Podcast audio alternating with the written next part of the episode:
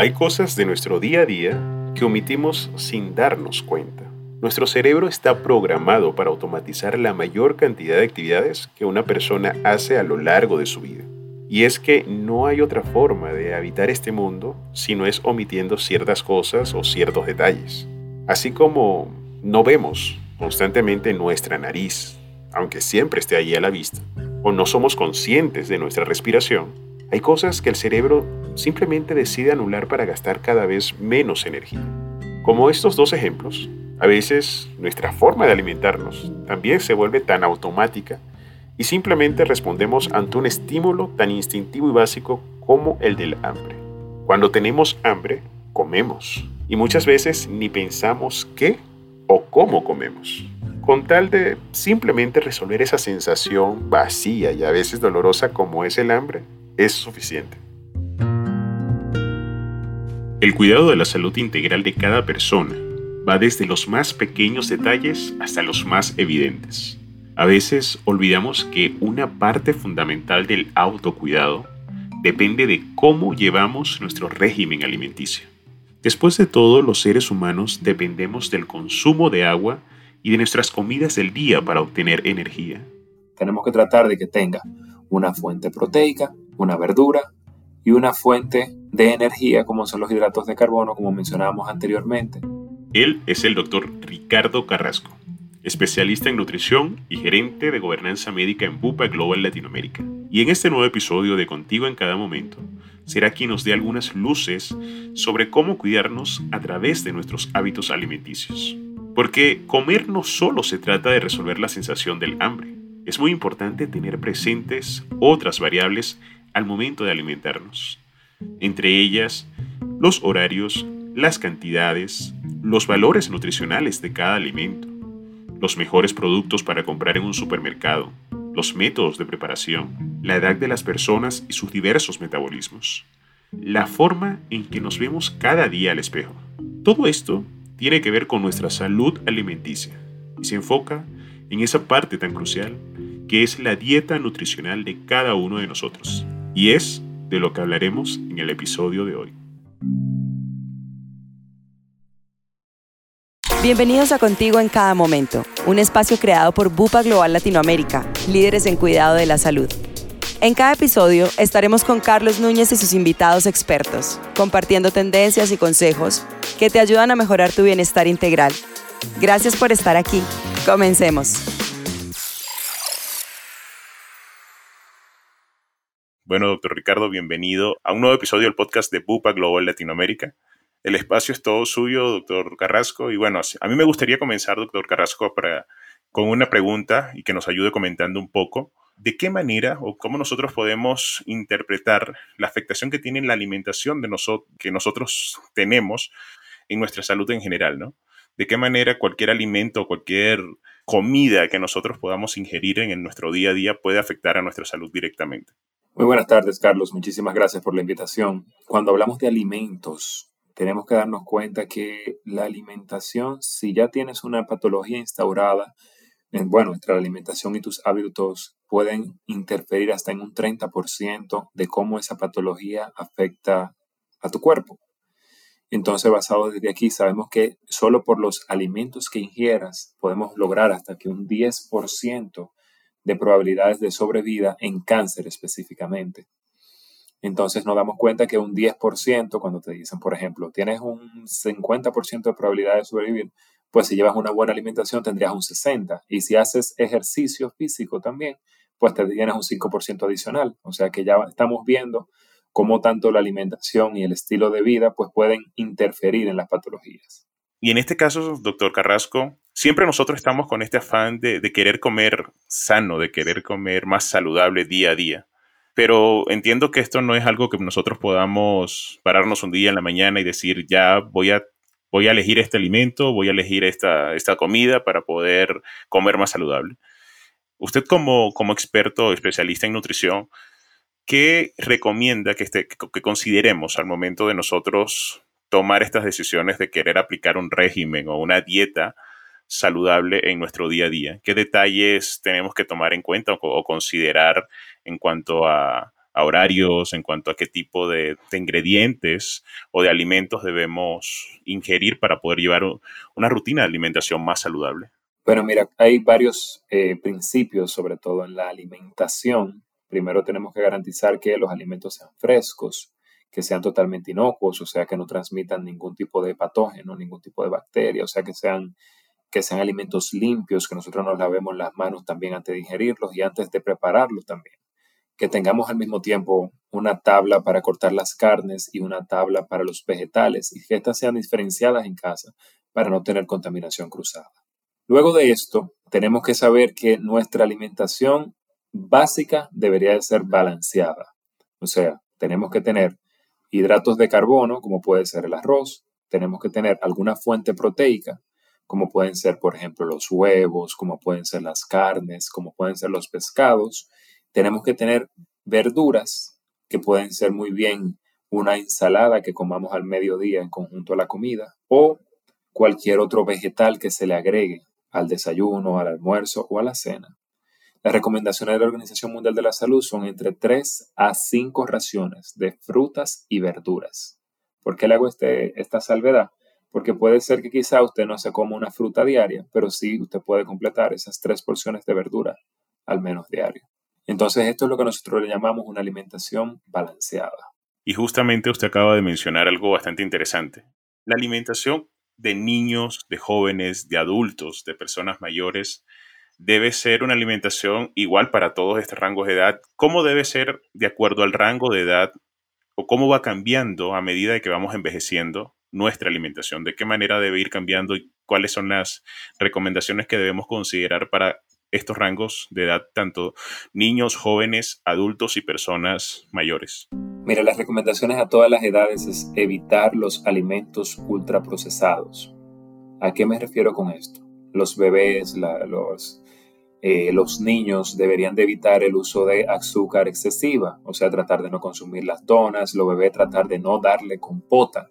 En lugar de darle la compota, pues entonces preferir que sean las frutas mismas y licuarlas uno mismo, porque la cantidad de azúcar así es un poquito más limitada. Tenemos que tratar que los dulces, que las pizzas, que las hamburguesas, que todas estas cosas no sean alimentos que nosotros le inculcamos desde casa a los niños. ¿Por qué? Porque igual ellos van a estar expuestos por el bombardeo publicitario constante. Por lo cual entonces uno deja que el niño tenga esas prácticas fuera de casa. Entonces, la recomendación cuál es? Tratar de darles alimentos que sean reales, o sea, comida real. Ya cuando el niño empieza a crecer un poquito más y ya es un preadolescente, durante la preadolescencia es cuando empieza el estiramiento y de repente vemos que este joven pues está comiendo casi las mismas cantidades que su padre. Entonces aquí nosotros tenemos un aumento de requerimiento de calorías de más de 500 kilocalorías, lo que equivale a que probablemente él coma en ese momento o igual que su padre o más cantidad. Por ende, las recomendaciones son las mismas, porque esas calorías, si nosotros durante ese estiramiento las cumplimos con alimentos que le proveen los nutrientes para que él tenga un crecimiento adecuado, pues entonces sería lo mejor.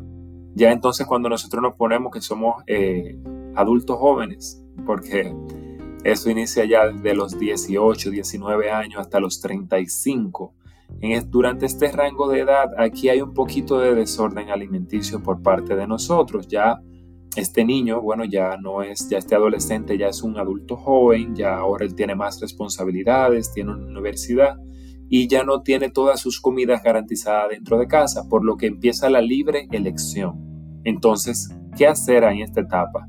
La misma recomendación, tratar de evitar la frecuencia y el uso de alimentos ultraprocesados, de comida rápida, que lo que se torna un poco difícil porque es la época en la que está estudiando, está en la universidad, generalmente termina luego de su jornada, retorna a casa y es donde tiene la cena garantizada o tiene quizás el desayuno previo a su salida, pero normalmente esa comida del almuerzo pues entonces la garantiza la comida rápida o lo que él más o menos encuentre de acuerdo a las decisiones que tomen. Ya entonces después de esto que entramos a la adultez meramente dicha, aquí ya viene, empieza ya una caída de qué? De la capacidad de tu cuerpo de almacenar las proteínas. Nunca hablamos del tema de hacer ejercicio, pero es muy importante que durante todas las etapas de la vida pues se pueda hacer ejercicio de alguna manera. ¿Y por qué más importante durante la adultez? Porque nuestras hormonas como la testosterona, como la el DHEA, que son hormonas que permiten que los músculos se mantengan fuertes y firmes, pues empiezan a caer en este momento. Entonces, si nosotros no le proveemos al cuerpo las cantidades de proteínas necesarias, o sea, la cantidad de huevos, la cantidad de carne, la cantidad de pescado durante este tiempo, pues entonces ahí el cuerpo empieza a tornarse un poco más flácido. Hay un reemplazo del tejido muscular por tejido graso. Por ende, durante esa época, pues entonces tenemos que hacer un aumento de proteínas. Tenemos que tratar de que no me puede faltar ni en el desayuno, ni en el almuerzo, ni en la cena, de alguna manera, algún alimento que contenga mucha proteína. Entonces tenemos que llevar este enfoque y este es el que debe de permanecer por las etapas subsiguientes. O sea, ya cuando llegamos a la vejez, a partir ya de los 55 años, 60, entonces va a suceder lo mismo. Y ahí tenemos que estar haciendo lo que ya tenemos mucha información sobre el levantamiento de pesas. Sabemos que para hacer una hipertrofia muscular, para que el músculo crezca, ese músculo que está siendo reemplazado por tejido graso a partir de los 35 años, pues para yo poderlo mantener, debo de mantenerme haciendo pesas durante todo este tiempo, incluso durante la vejez, porque entre el levantamiento de pesas, la ingesta adecuada de proteínas y de verduras, pues yo voy a garantizar disminuir las probabilidades de padecer osteopenia, osteoporosis y de tener una caída después de que esté en la vejez a los 20 años próximos. O sea, de que tú llegues a los, a los 80 años y no tengas una caída, depende de todo lo que hagas desde ahora. Entonces ese es el enfoque de la nutrición de acuerdo a las edades. Cada rango de edad o cada etapa de nuestra vida debe ir, orientado a un propósito como tal en, en, nuestra salud. Entonces, entendiendo lo que usted nos dice, la alimentación de nuestro día, el día a día, debe estar conformada tanto por las proteínas como por las frutas y vegetales y de igualmente los hidratos de carbono, como usted lo, mencionó en un momento. Sabemos muy bien, y usted ya nos los dijo, la, una buena alimentación incide eh, directamente a nuestra salud. Consideramos a nuestra salud física, ¿no? a, nuestro, nuestro, a nuestro bienestar físico. Pero adicionalmente a eso, ¿qué hay de, de, de la salud mental, de la parte psicológica o emocional? Sabemos que Hoy por hoy es importante tanto el cuidado de la salud física como el de la salud mental. ¿Cómo incide, cómo afecta directamente el tener o mantener un buen régimen de, alimentación o una alimentación saludable a nuestra salud mental o a nuestra salud emocional, doctor Carrasco? Bueno, mira, te voy a hacer una pequeña corrección primero y es la definición de salud. Eh, según la Organización Mundial de la Salud, y esto se estableció en el año 2000, no es solo la ausencia de la enfermedad, sino el bienestar biopsicosocial de la persona. O sea que hay que ver todo el componente, ¿ok? A partir de una nutrición balanceada, evitando los alimentos ultraprocesados, ya sabemos que tanto la depresión es una enfermedad que se ve incidida por el consumo de alimentos ultraprocesados? Uno, por dos factores. Primero podemos ver el hecho de que hay un déficit de micronutrientes. ¿Por qué? Recuerden que en la ingeniería de alimentos lo que se hace es crear un producto que sea físicamente atractivo y que tenga un muy buen sabor, no así que sea nutritivo. Y lo segundo es que los niveles de azúcar en el cuerpo están correlacionados a las emociones. Por eso de repente tú puedes ver una persona que se pasa todo el día estresado trabajando y te dice de repente, mira, necesito como comerme un chocolate porque me como el chocolate y me siento como tan bien, como que me da este, esta sensación así de plenitud ante todo el estrés que tiene, pues esto es secundario a que los niveles de azúcar en el cerebro pues está entonces muy vinculado a que a un muy buen sentimiento, a una sensación de bienestar cuando adquirimos altos niveles de azúcar. Pero posterior a 30, 45 minutos, cuando estos niveles de azúcar descienden por la acción de una hormona que nosotros tenemos en el cuerpo que se llama insulina, la cual se secreta directamente proporcional a la cantidad de azúcar que hay en el cuerpo, pues entonces tienes unos síntomas muy parecidos a los de la depresión. Tienes cansancio, tienes letargo y de repente te empiezas a sentir hasta incluso un poco triste. Esto se conoce como la montaña rusa del azúcar. El paciente cae, las personas caen en esta montaña rusa de tener que exponerse en cada momento a algo dulce y esto va puede ser un detonante estas sensaciones de sentirme bien, sentirme mal, sentirme bien, sentirme mal. Doctor Carrasco, una de las cosas que sí nos gustaría que nos ayude también, nosotros cuando vamos al supermercado tenemos, como usted lo acaba de decir, muchísimas opciones en cuanto a alimentos muy atractivos, en cuanto a paquetes muy, muy llamativos, pero, ¿qué debemos considerar nosotros cuando vamos a hacer nuestro, nuestro mercado, cuando vamos a hacer eh, nuestras compras de alimentos en cuanto a conservantes, en cuanto a productos frescos? Usted lo acaba de decir, tenemos que elegir, optar por los productos frescos. ¿Qué debemos considerar en nuestras canasta básica, por decirlo así, en nuestra alimentación del mes cuando vamos a comprar en el supermercado? Bueno, sabemos primero visualmente cómo se ve el alimento. Tenemos que tratar aquellos que son productos frescos, pues elegir los que se vean lo más fresco posible. Pueden consumir tantos alimentos que tengan sí su etiquetado como alimentos que vengan frescos también. Ustedes se van a dar cuenta ahora en el supermercado, si hacen una compra un poquito más consciente, que la mayoría de alimentos que nosotros elegimos son en base a harinas. Sí, son productos que están diseñados y su materia prima es la harina acompañada por ejemplo de un poquito de azúcar y un poquito de sal, lo que hace que le da un gran sabor, pero no así carece de nutrientes y carece de producir saciedad, por lo cual estos son los alimentos que no deberíamos utilizar. Ahora, ¿cuáles sí podemos utilizar? Vamos a tener las verduras, como son los tomates, la rúcula, la cebolla, la lechuga, el pepino, la berenjena, las setas. Todos estos siempre deben de estar incluidos en nuestra dieta.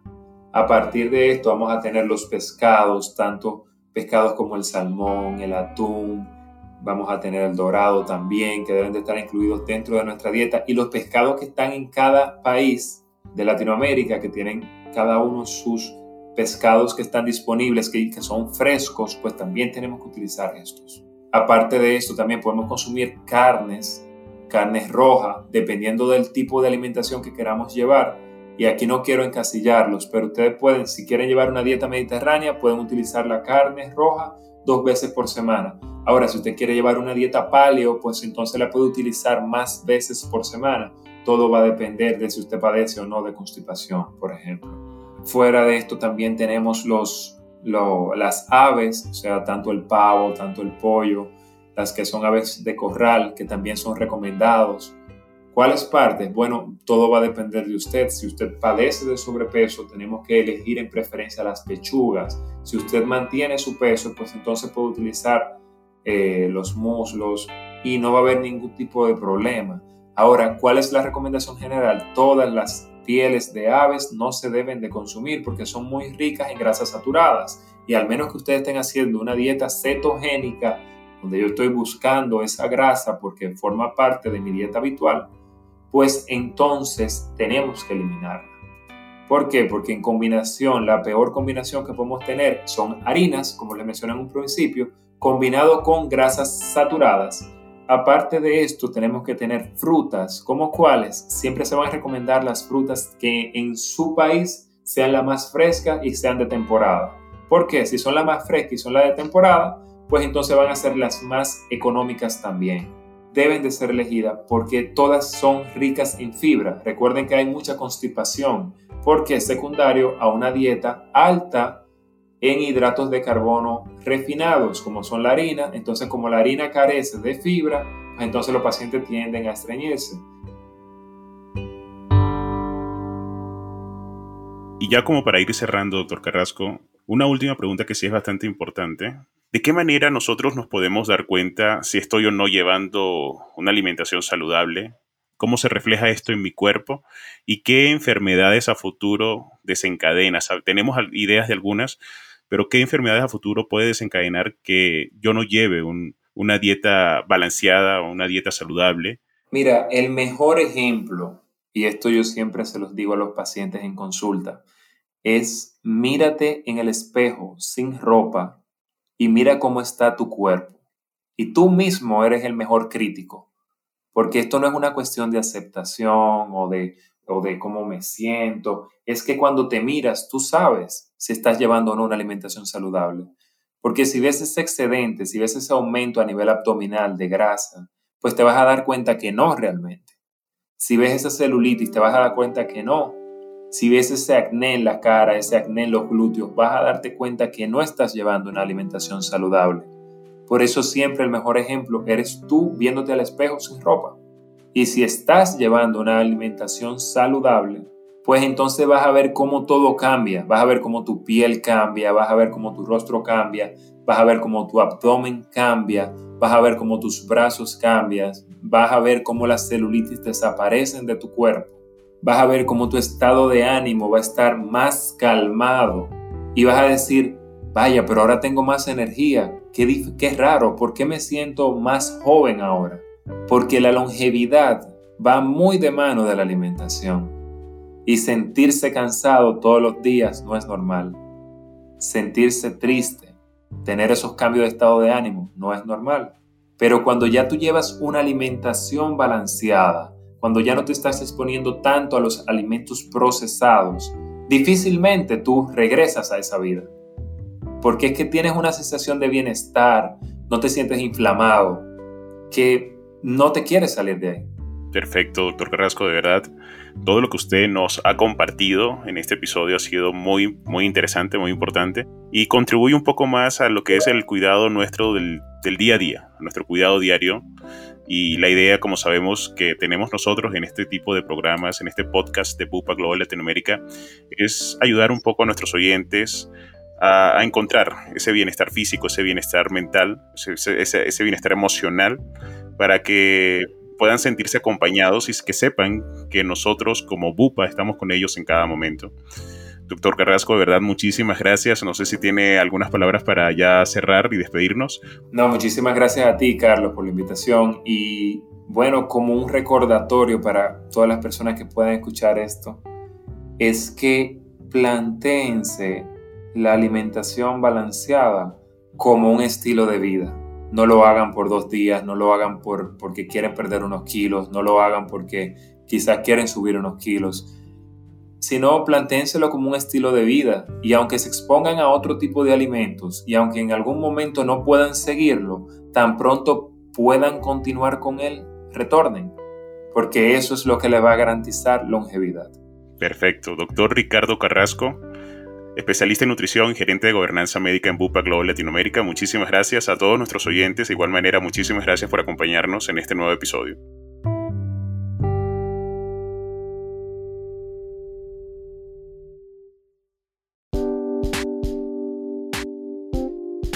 Muchas gracias por acompañarnos en este espacio pensado especialmente para ti.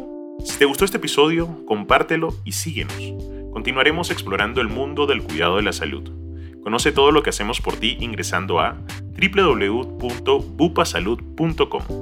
Búscanos en Facebook, Instagram y LinkedIn como Bupa Global Latinoamérica. Te deseamos lo mejor y nos vemos pronto.